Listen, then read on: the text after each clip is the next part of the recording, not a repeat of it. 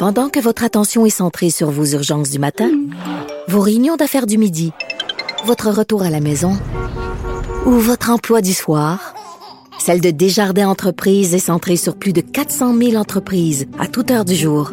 Grâce à notre connaissance des secteurs d'activité et à notre accompagnement spécialisé, nous aidons les entrepreneurs à relever chaque défi pour qu'ils puissent rester centrés sur ce qui compte, le développement de leur entreprise.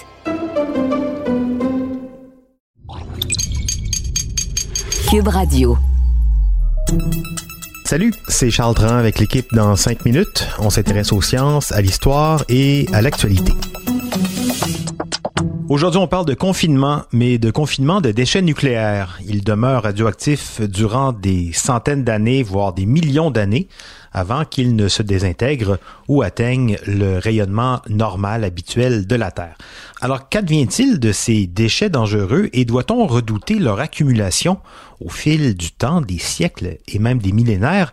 À Fukushima, presque 10 ans après la catastrophe au Japon, on se demande comment on va se débarrasser des millions de litres d'eau contaminée par des particules radioactives. On pense même la rejeter, cette eau, dans le Pacifique. Ce serait, dit-on, là-bas, la moins pire des solutions. C'est dire, hein?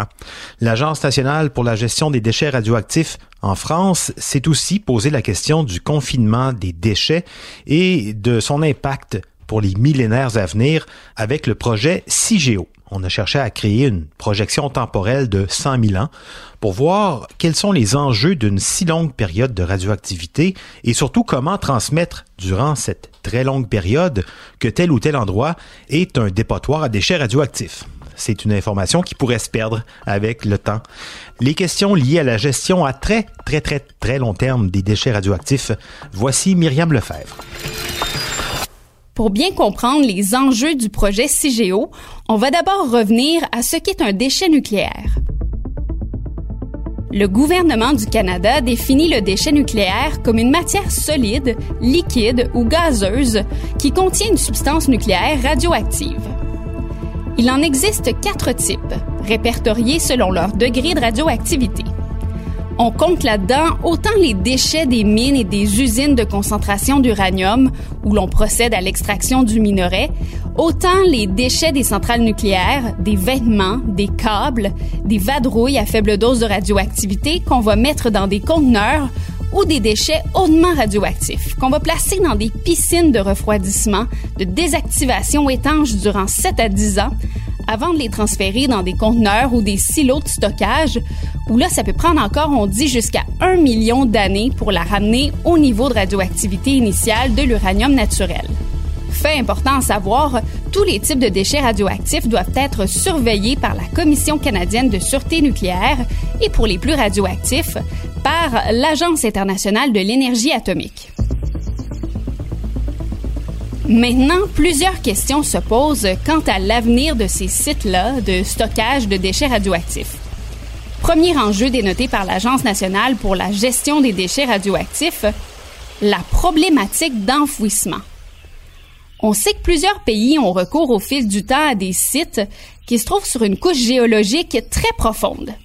Ici, au Canada, par exemple, on est à la recherche d'un endroit où créer un tombeau nucléaire pour enterrer tous les déchets radioactifs du Nouveau-Brunswick, du Manitoba, de l'Ontario et du Québec, avec les déchets hautement radioactifs restant depuis la fermeture de Gentilly-2. Mais enfouir ces déchets-là, ça entraîne un lot d'incertitudes au fil du temps. Comment s'assurer que ces sites-là vont résister aux glaciers? Comment garantir l'étanchéité du confinement des sites? Comment éviter même des intrusions accidentelles, des fouilles archéologiques futures ou du forage futur pour trouver du pétrole, si on en a encore besoin? Les questions sont tout à fait légitimes. Autre problématique, la transmission des messages au fil des siècles. Comment se souvenir pendant des milliers d'années qu'à cet endroit précis, il y a un site d'enfouissement qu'il vaudrait mieux ne pas toucher? Il faut bien sûr mettre en place des archives qui tiennent compte des localisations précises des sites, mais aussi des détails de ce qu'ils contiennent et voir à qui est-ce qu'on va partager cette information-là. À des experts, à des décideurs, à des associations qui sont touchées par le sujet, ou est-ce qu'on va même ratisser plus large et partager l'information au grand public pour s'assurer que ça soit jamais perdu? Autre enjeu de communication, comment est-ce qu'on peut créer une signalétique qui ne va pas porter à confusion? Comment éliminer les risques d'incompréhension avec les générations futures et s'assurer que les archives ne soient pas interprétées différemment dans le futur? Ce sont des questions importantes. Parce que même le fameux signe de tête de mort, le fameux pictogramme du danger, on ne peut pas prédire qu'il aura la même signification dans des millénaires. Pour une civilisation future, ce pictogramme-là, ça va peut-être vouloir dire quelque chose de tout à fait contraire, d'attrayant même. On peut tout simplement pas s'avancer. On ne peut pas s'imaginer comment vont être les humains ou ceux qui vont succéder les êtres humains sur Terre dans des milliers d'années, encore moins s'ils vont parler les mêmes langues que nous ou s'ils vont avoir les mêmes signalétiques que nous. Ils vont peut-être communiquer très différemment et donc comment est-ce qu'on peut penser à des formes de communication déculturalisées pour mieux informer les êtres qui vont découvrir ces sites dangereux dans des millénaires? Oui, parce que c'est sûr que peut-être pour d'autres cultures, d'autres espèces, même une tête de mort, ça pourrait revêtir un caractère appétissant, qui sait. Merci beaucoup, Myriam Lefebvre. C'était en 5 minutes.